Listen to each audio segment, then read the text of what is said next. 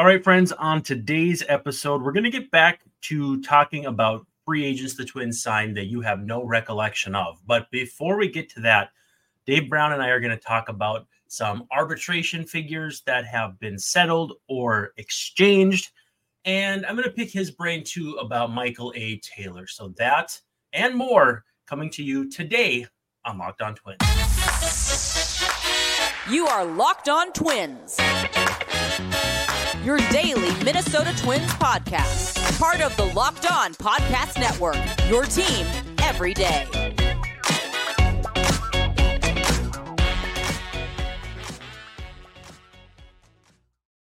Hey, welcome back to Locked On Twins. I'm your host, Brandon Warren, and you can unfollow me on Twitter at Brandon_WARNE.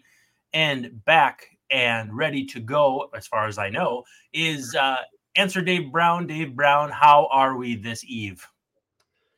You're correct, as far as you knew. I'm ready to go. We're preparing for more snow in the Kansas cities as opposed to the Twin Cities. Yeah, there's two Kansas cities, right? There are two Kansas cities, yes. There's one that's, you know, got good Mexican food on the Kansas side, and then there's Kansas City that has all the stuff. Yeah. I that reminds me of like Fargo-Moorhead more than it does Minneapolis-St. Paul, but it is what it is. How much snow are you guys expecting? This time, maybe 3 inches. Of course, last time we got more than they said we would. I mean, they were expecting maybe 4 or 5, and we got 8. So, well, we'll see what happens. I think Minnesota will get hit, but unclear how that's going to affect me specifically. But I digress. Thanks for making Locked On Twins your first listen every day. We're free and available wherever you get your podcasts, as well as on YouTube, and as part of the Locked On Podcast Network, we're your team every day. And again, we love to hear you be active in the comments. We've got a very fun thumbs up guy in the comments. And I'd like to encourage people to thumbs up the actual show, the actual on the screen, because it's good for us. It helps us move up the algorithm, that funky algorithm that makes more people see our videos, which is the goal here. So today's episode, though, is brought to you by FanDuel. Make every moment more. Right now, new customers get $150 in bonus bets guaranteed with any $5 bet. Visit FanDuel.com/lockedon to get started. And I also, too, want to mention the 24/7 channel, which is actually kind of a fun new development. Locked On has launched that channel. It's the first ever national sports 24/7 streaming channel on YouTube. It's called Locked On Sports Today, and it's here for you 24/7, covering the top sports stories of the day with the local experts of Locked On, plus our national shows covering every league. Go to Locked On Sports Today on YouTube and subscribe to the first ever national sports 24/7 streaming channel. And Dave Brown, I want to talk to you about the arbitration numbers that have been agreed upon, and one that's also pending. And then I said I wanted to pick your brain on Michael A. Taylor, and more or less just really want to get to the crux of what his contract should look like. And with Byron Buxton preparing in earnest to play center field, it may not matter at all. But until Michael A. Taylor signs somewhere or Byron Buxton plays a game in center to start the season, I think it's still viable fodder. Now, actually, let's talk about that first. Michael A. Taylor. I posited this theory on Twitter, but it came to me actually while I was at the gym, believe it or not. And it just kind of occurred to me that you really can't expect Michael A. Taylor to sign for less than Harrison Bader and Kevin Kiermaier, can you?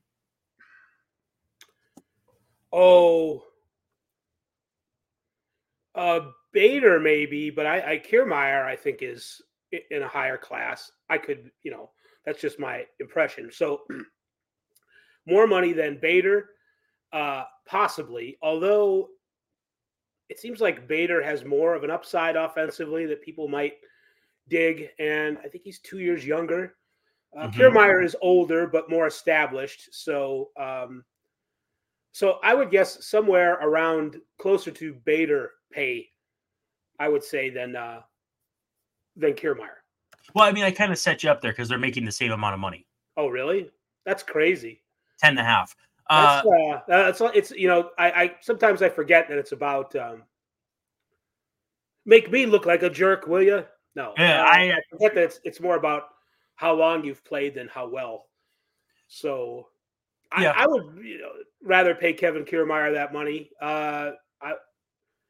So Taylor made 4.5 last year, and he's a free agent, right? So I guess they all are free agents. Yeah, I mean. Again, it's like if I look at Michael A. Taylor as a player and I'm a GM, I'm thinking like 8 million, 7, that's a number I can really wrap my head around.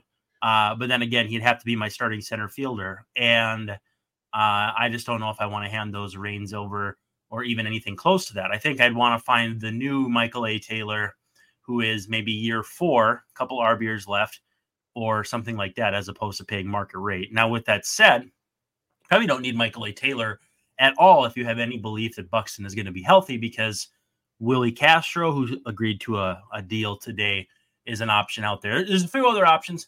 It doesn't make sense to tie yourself to Byron Buxton plus a market rate Michael A. Taylor, is I guess the conclusion that I've come to, because I think he does probably have a right to hold out for, say, $9 million this year. He's got a right. I'm not sure who his agent is, but and I think what's that? It's not Jeff Fry. Okay. The thing that's that it bothered me a little bit about Taylor is he's kind of like Buxton. They're both right-handed hitters. Once in a while, they'll step into a home run. Buxton obviously has more power, but He's literally, we have Byron Buxton at home. Right. Yes. Like that joke where it's like, you want... Why go out for it when we have it at home? Yeah. You want to bring home Dave Batista, the former famous wrestler, and instead at home you have the toothless guy from Tiger King back when COVID hit, who kind of looked messed up Batista. Kind of the same concept. I don't know. I think Michael Taylor has more teeth, but... he's too much. I mean, if you're figuring that Buxton isn't going to be out there, that's one thing. Yeah. But to sort of maximize I would just like for him to be a different person. I'm sorry. Mm-hmm. No, I get it. And Emmanuel Rodriguez as an option is there too. He's not really played in the. How old is he? What's that? How old is Emmanuel Rodriguez? Is he 20? Early 20s, I'd say like 22. I'll pull it up just to be sure. But since he's on the 40, it kind of hastens that pace. Emmanuel Rodriguez is 31, but that is the boxer. Emmanuel Rodriguez is 20. He turns 21 on the day before Leap Day. So Leap Day this year, kind of a fun little. Actually, it's not that fun. It's just an extra day of spring training, which I'm sure players absolutely adore. I think they would maybe throw him into the fire if that was the case, which see what happens, I guess.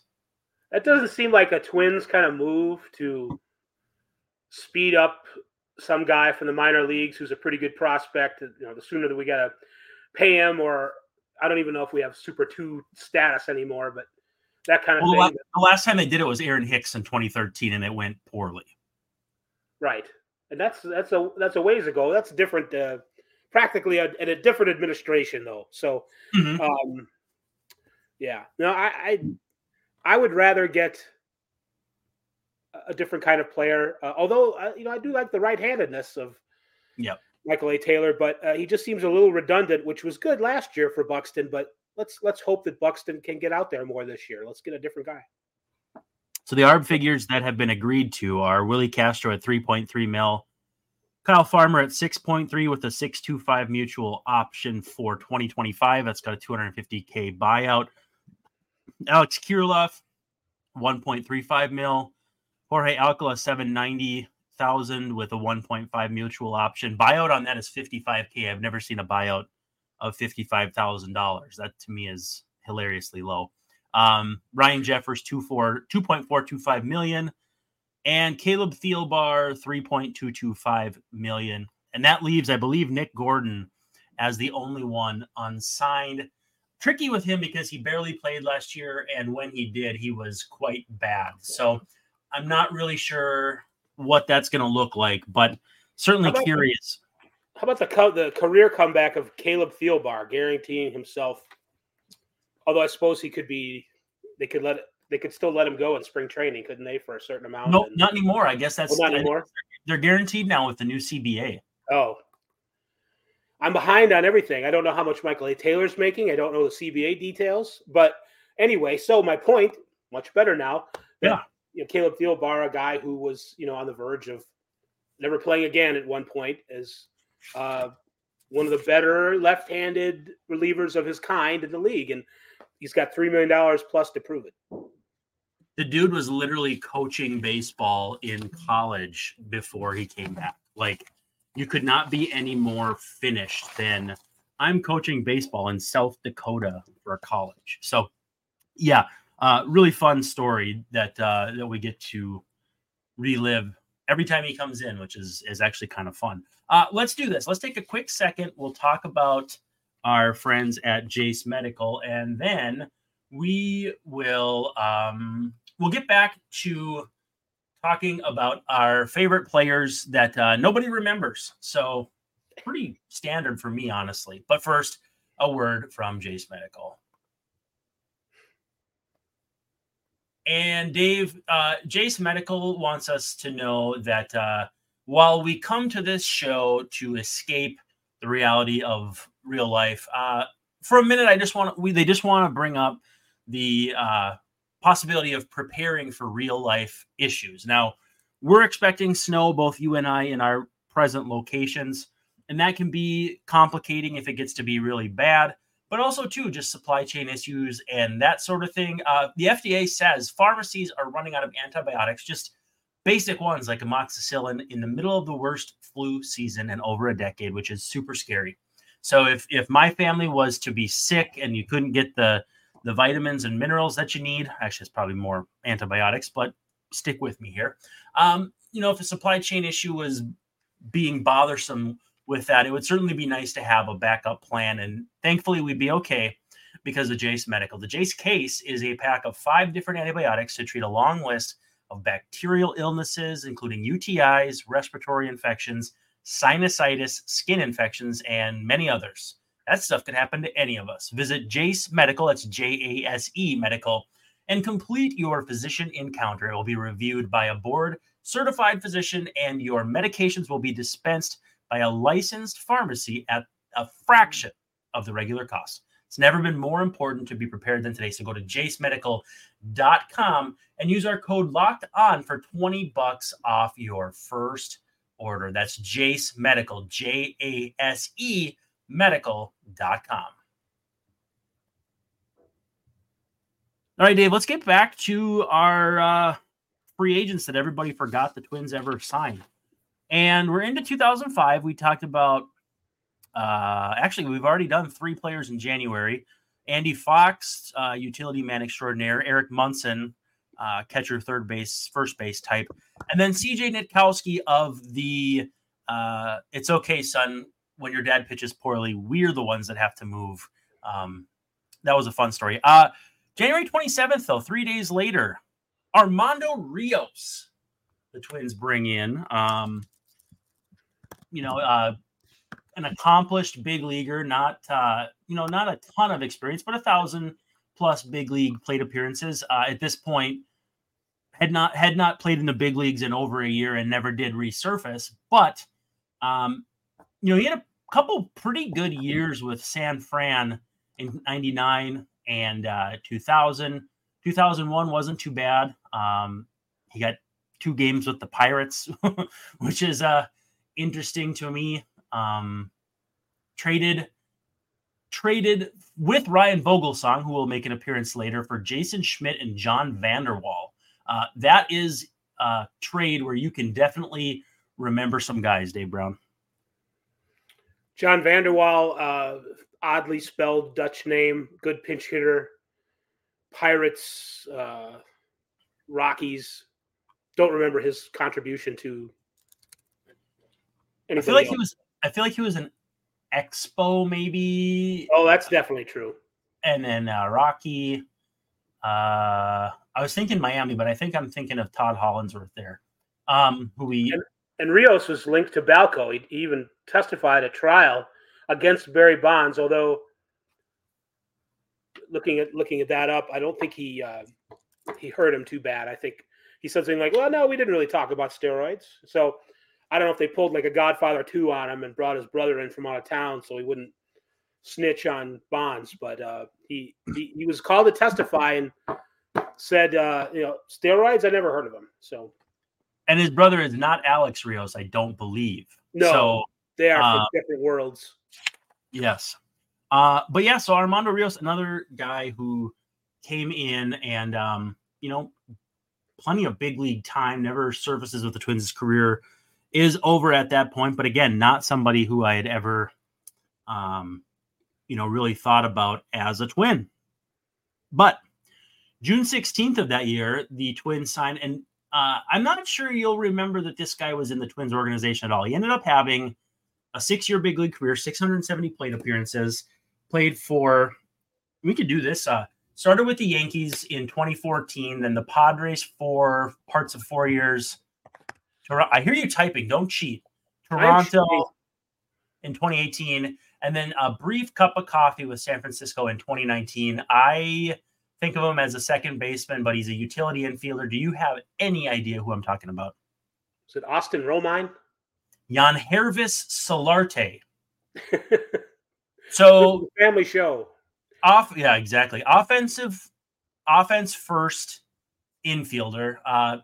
Twins lose him in minor league free agency in 2011. Signs with the Rangers, free agent. Signs with the Rangers, free agent. Signs with the Yankees, and then he's traded for Chase Headley, traded for Edward Olivares. So career over, though, released August 27th, 2020 by the Braves, which I think coincides with about the midpoint of that shortened season. But Solarte, 6.9 career baseball reference WAR, decent little career carved out over a guy who was a minor league free agent. Always surprised, or always interested me to keep up with him because I knew he'd been a Twin in the farm system. Yeah, he was a guy. He was, I'm trying to think of a good comp. He was like a power hitting corner infielder. He put some years together where he hit some pretty decent home runs. Yep. And I remember tragically at one point his wife dying. I hadn't thought about that. That's right. So I knew that I had remembered him from somewhere, but so he was. It's a guy who, was living the dream, but it just, those kinds of things can happen to anybody. And it's just, it's a tough planet we live on. You're not spared just because you're a ball player. It's it can happen anywhere. So it's a sad thing, but I remember that was, he was probably one of those guys who was a replacement level fantasy kind of a player, but had a, carved himself out a nice little career for a few years with a number of teams. Well, and there are a lot of leagues out there where if you can plug in 10, 12, 15 home runs and second base eligibility, that's a player you'll pick up late in drafts and not be too upset about. Yeah. A player they picked up early that offseason that everyone was upset about eventually. Tony Batista. Mm. Tony Batista turned 50 in December. Absolutely dreadful with the Twins. He was kind of the litmus test for like the steroid era and how bad you could actually be and still hit 40 homers with 100 plus RBIs, 307 on base, 102 OPS plus. But by this point, he was pretty well cooked. Did turn up with the Nationals the next year. Showed a little better plate discipline, surprisingly enough, at age 33, and then was out of the league. The thing I remember about him, batting stance. Besides that, he would wear his back pockets flipped out so that the kids watching would know he didn't have tobacco in his back pockets. Right. And then every time there was a pop-up by third base at the Metrodome, it felt like he would just kind of mosey over to it and then not catch it and mosey back. And he had like this kind of gait of like, I don't know. He had a little bit of a belly.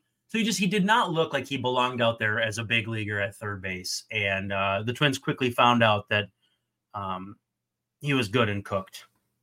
Right. A guy with that open stance took big cuts, big swings. You know, like you said, he hit 40 home runs, 41 home runs one season, had like 200 and something in his career. So he could put some pop on it, made a couple of all-star teams. And I mean, he's better than Yangervis, but he was, by the time he got to the Twins, even in his early 30s, I'm not sure if he had an injury in 2005 or what after the Expos let him go. But he was not much of a help to the pennant drive in 2006. Yeah, and I can't they ended up going to Nick Punto, who played third the rest of the way, and he had a pretty nice little run there. That 2006 team is kind of the great what if, because if Francisco Liriano doesn't get hurt, you're going Santana, Liriano, Radke. Radke retired after that season. And then you have Boof Bonzer. You have, a few other guys. That gives you a chance in the postseason. Liriano gets hurt, and that's kind of that. But Tony Batista, I always wondered how Batista didn't get busted under the hands more often. Or maybe that's why his on base was like 300 every year, is because his batting stance, of course, would start super open, like he'd be facing the pitcher, but almost like he's got a samurai sword. Yep. And but then he would close at the last minute. So I don't know if the closing. So actually, when he began his swing, I'd have to go look at the video. How open was he by the time the ball got there? I don't know. There's times where it almost looked like the bat bisected his two eyes. Right. And then he would turn in, and then his legs would follow. And I feel like when the leg turns, you're going to be susceptible inside. Now, I could be wrong, because if it doesn't turn all the way, you do leave space. It's just, to me, the mechanics of it never worked. And I think there's a reason why he is a one and only who hit that way. Right. Well, I think some of it is, the idea of an open stance, I think a batting coach would tell you, is that you have two eyes on the ball. Because a lot of times when you have a closed stance or even or whatever, your inner eye, I guess if a right-handed batter, your right eye doesn't always see the ball the whole way. So that's the advantage of doing that. But like you said, there's disadvantages to doing it too. And that could be one reason why he was kind of inconsistent. Maybe not from year to year, but he had some clinkers in there. And at the end, he wasn't able to make that stance work anymore. Especially, early 30s, guys do decline at that point for reasons, any number of reasons. But it is, I think, certainly possible that, too, it was just more gimmicky and not likely to work out over the long haul. Let's talk about our friends at FanDuel, and then when we come back, we'll wrap it up with a handful of names that I'm sure you and I will remember fondly, and hopefully the listeners will as well. But first, a word from FanDuel. The NFL regular season has wrapped up, but things are still hot with FanDuel, America's #1 sports book, and there's still plenty of time to get in on the action. Right now, new customers get $150 in bonus bets guaranteed when you place a $5 bet. That's any $5 bet. $150 in bonus bets, win or lose. The app is super easy to use, and there's so many different ways to bet. There's same game live parlays. You can find bets in the new Explore tab, which they just released a little while ago, and you can make a parlay in the Parlay Hub, the best way to find popular parlays. And beyond that, still many, many, many more options that I couldn't even begin to explain on a reading like this. It's absolutely fantastic, the number of different ways and varieties they have for you to get in on the action. And again, new customers, $150 in bonus bets just for placing a $5 bet, guaranteed. So visit FanDuel.com/lockedon and make your first bet a winner. FanDuel is an official partner of the NFL. All right, Dave Brown, we have made it to the end of 2005, and the Twins signed Sean Wooten. But I already kind of told my good Sean Wooten story, which was not that good of a story, but Yeah, well, I got to know his wife, which was lovely lady, very nice. And came into the UPS store. Yeah, exactly. But I tell you what, I had some really funny chance encounters there. Anthony Carter, the backup point guard for the Timberwolves around this time, used to come in. AC, I think he went to college in like Hawaii, but great dude. Yeah, Anthony Carter, he went to Hawaii. He actually went to Hawaii. I saw him play a game. I saw them beat Kansas. Did they beat Kansas? Yeah, I saw Anthony Carter beat Kansas in Hawaii. I was on vacation. I was a young man. This is like 99 or so, maybe.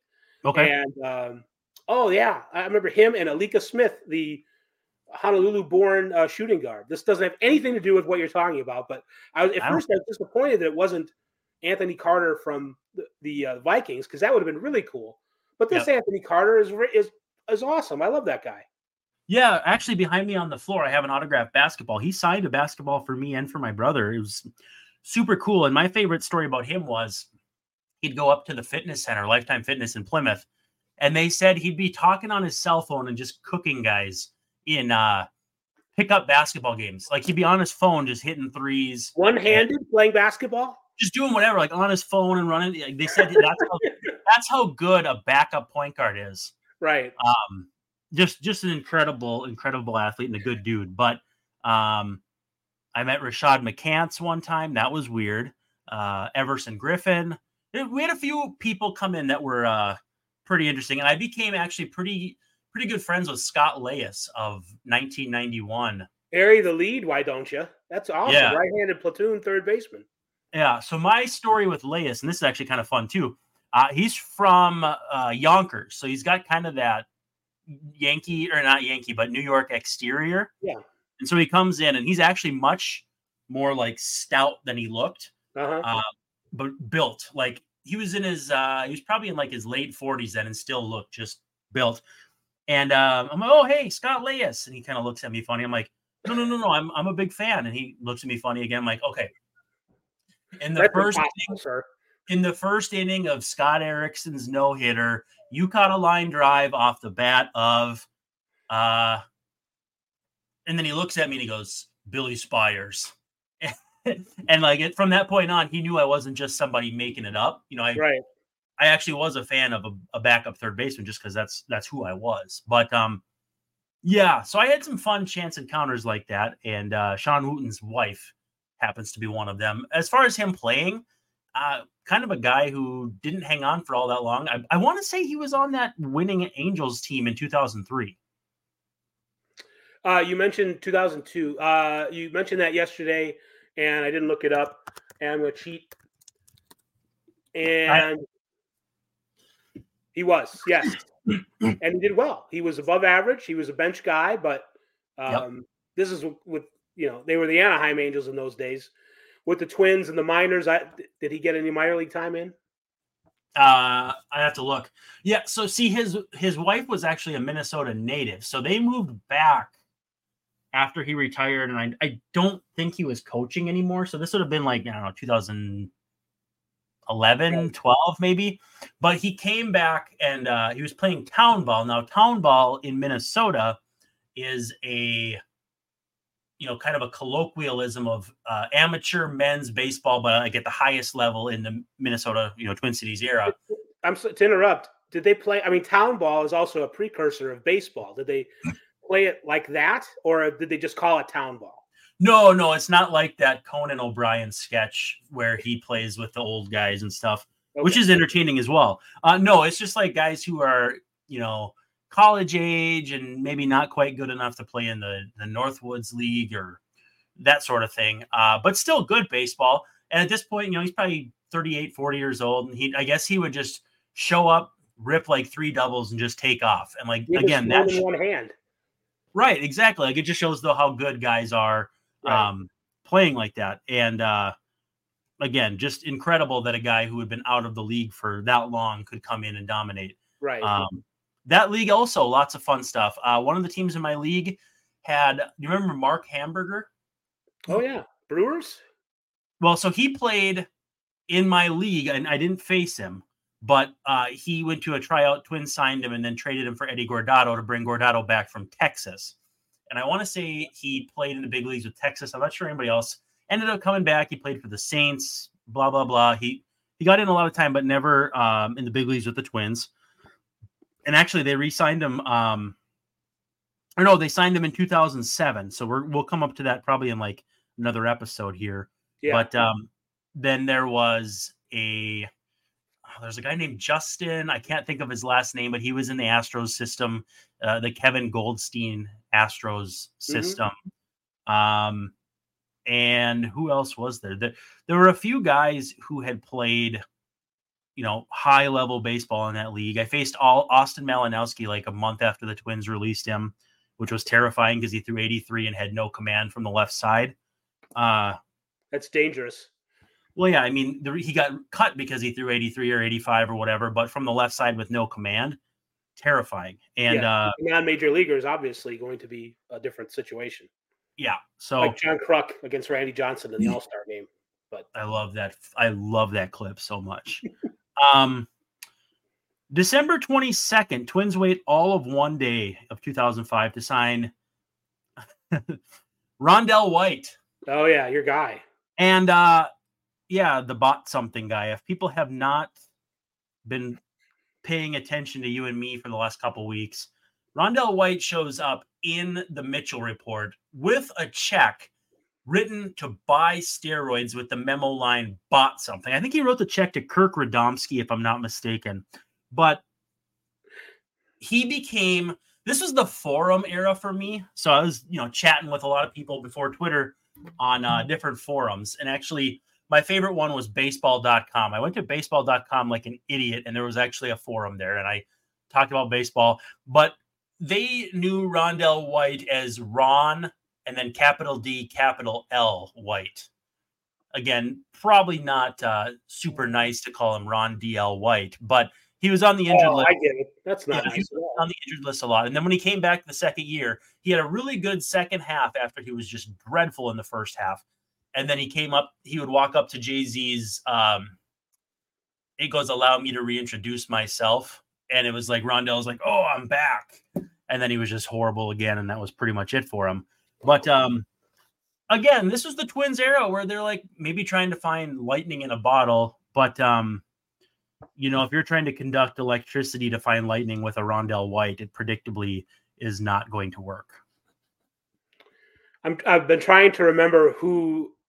Was it Mike Pagliarulo, the other third baseman? Yeah. Yeah. I wonder, did Mike Pagliarulo go into any mailboxes, et cetera, or UPS stores? And did he develop a relationship with that person? Was he a New Yorker too? I can't remember. I know he was a Yankee and he's Italian, which makes me think. Yeah. He's from Massachusetts. Those are great Italians in Massachusetts. It's a little different. That funny accent to go with the Italian, hey, how you doing? Great stuff. Yeah. Well, so yeah, not a lot of excitement over Rondell White. Twins go back to that well a little later with Craig Monroe, but don't have him on my Monroe, right? Now a broadcaster. Yep. Tigers corner outfielders. January 9th, though, so a couple weeks later, Twins signed Daryl May. Daryl May is the left-handed, I guess, starter Royals. With the Royals, lost 19 games in 2004.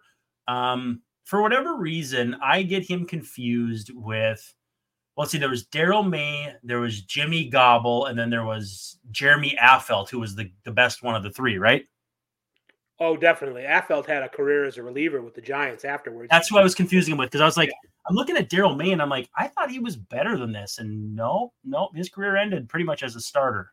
Gobble, also known, I can't remember exactly why, but he's known as a good friend of Zach Greinke. So he was kind of like a prospect around the same time. So that's why. I don't know why that it lives to this day that he's their buddies, but that's one of those things that comes up. Is like the Brutus the Barber to the Hulk Hogan, which is Zach Greinke. I'm sure that reference does not make sense to you. And that's fine. I know what you're talking about. Okay. January 31st, Twins signed Tim Raines Jr. I would say of the fail sons, and I don't want to be mean and call him a fail son, but I guess I did already. He probably ranks somewhere above Pete Rose Jr., but not quite to the level of, let's say, Torrey Hunter Jr., who was an accomplished athlete in multiple sports. But Tim Raines Jr. did make the major leagues, 3 separate parts of seasons with the Orioles, 544 OPS. So we can kind of see why he didn't hang around. But how's this for a nickname? Little Rock. Yes. That's funny. Although, amazing. You can't it's sort of, you can't help, but I mean, it's great, but you also sort of can't help, but have it as his nickname. You can't, there's nowhere to go. It's gotta be Little Rock, It's kind of a layup. Like the FanDuel ad says, it's a layup. It's a layup with a phone in your hand. Yeah. Which is curious because this is a baseball podcast. I like this next one with Anthony Carter. Yeah. That's my fault. The next one I really like, and I'm going to put you on trial here. On July 14th, 2006, the Twins signed this guy who came up with the Diamondbacks in 99, had 4 years with them of really good offensive production. And then a couple years with Oakland where he was good and then just kind of tailed off in 05. Right-handed hitter? Left-handed DH first base type. Was it Erubiel Durazo? Erubiel Durazo. Oh. I did not realize. So these are his OPS pluses for the first 6 seasons of his career. 153, 103, 124, 136, 113, 138. Like, that's really good offensive production. And he was Travis Hafner-esque. Yeah, he missed out on the Moneyball A's were 02, right? Not 03? Yeah. So he missed out on them. Oh, my goodness.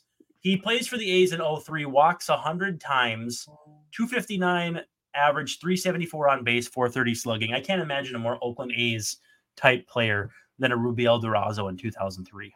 And then got MVP votes in 04. 23rd. How do you like that? I mean, it's better than I did, for sure. But then, was he named as a Mitchell? I don't know. That... I don't want to say it wouldn't shock me. Here's this. Big first baseman Erubiel Durazo was raising suspicion even at the time. Curt Schilling says the 2001 World Series team was tainted by it. Now, a couple things. On the same team, Curt Schilling. On the same team, Curt Schilling. So, yeah, not much more needs to be said than that. Taint is a pretty good word when talking about Curt Schilling as well. That's the word. If I was to choose words, that's the one I would probably choose is taint. Anyway, moving on a week later. So this was in July, mid-season they signed Durazo, which is weird because he had not played in the major leagues yet. So I suspect that was maybe an opt-out kind of thing or like a – give this guy a chance to go play somewhere, which is strange because in 06, Justin Morneau was in the midst of his MVP campaign. So it wasn't as though the Twins had a huge need for a first baseman. DH probably couldn't have hurt. And we both know Rondell White wasn't playing very well. So I digress. Let's wrap with this one. July 21st, exactly 1 week later, it's a reunion with Quentin McCracken. Great OG expansion. Not OG, like 1961 expansion, but for my life, he was a Ray and he was a Rocky, and I want to say he was like an expansion player. I don't know if he was like off the expansion list, but one of those times he was an expansion guy, and then he came back and played with another expansion team. I thought that was kind of funny, and I guess the Twins are an expansion team too. If you go back to 61, Arizona, Tampa, and Colorado. Oh, so he played of them. 4. Wow. How do you like that? That's pretty amazing. Couldn't have worked it out with the Marlins. I'm looking to see if he signed a minor league deal with them to complete it. But no, we've already got Chuck Carr and Juan Pierre. We don't need Quentin McCracken. That was what they said. Chuck Carr is no longer with us, which is crazy. Like I don't know. Just he was a character. He was Chucky Hacks 2-0 or whatever. 3-0. Was it 2-0? I don't remember. But Chucky was hacking. It was like, that's not Chucky's game. Chucky hacks 3-0. Right. Chucky he did 58 stolen bases once, so he liked to get those singles and then steal second. So yeah, he thought he was Rickey Henderson, but he was more I don't know, not Dave Henderson, but Harry. He did that 10-year. He had like 8 years in. That was about it. Yeah, Ricky knows a guy like that. Well, hey, Dave, we still have so many names to get to. Ken Harvey, no relation to Paul Harvey. Carmen Cali, Sidney Ponson, Mark Hamburg, R.A. Dickey. I'm going in on all these names that we're gonna love R.A. Dickey, and I remember when the Twins brought him in. Now we're getting into people I can remember the Twins at least signing. Well, he pitched in the big leagues too for the Twins, So that counts for something. But thanks again, everyone, for hanging out and indulging us in remembering some guys. I've had a few comments of people who have really enjoyed these. If you have not, contact your local representative and tell the Twins, buddy, don't call us. We won't call you. Just sign somebody. All right. I got to tell you, have you seen the movie Let's Go to Prison? Probably not. I don't think so. I don't watch a lot of movies. Good for you. It'll rot your brain. All right, I won't get into the anecdote then, but it's funny. I'm playing off your talk to your representative, because there's a scene in the movie where the guys go to prison, as they say in the title, and the warden's like, if you have any complaints, and the actor is Dylan Baker, who if you watched movies you'd recognize, just write it on a note and put that note in an envelope and stamp it and then stick it up your booty. And that was the joke for like 5 minutes. That's hysterical. That's what you reminded me of there. So today's movie recommendation, Let's Go to Prison. Well, hey, thanks for hanging out with us on the Carlos Correa anniversary. Correa mess. I don't know what you want to call it, but we'll see if the Twins have something big up their collective sleeve here. Opening day is something like 45 days away or something. I don't know. It's too soon. I'm not ready. Yeah. Gotta stretch. Exactly. So anyway, this has been Locked On Twins. Thanks for hanging out with us. We've still got a bunch of players to get through. And again, if the Twins would just make a signing outside of extending Kyle Farmer, who they still might trade, we'd be happy to bring that to you. But in the meantime, this paid advertising is all yours. So for Answer Dave Brown, this is Brandon Warren signing off and saying we will see ya tomorrow.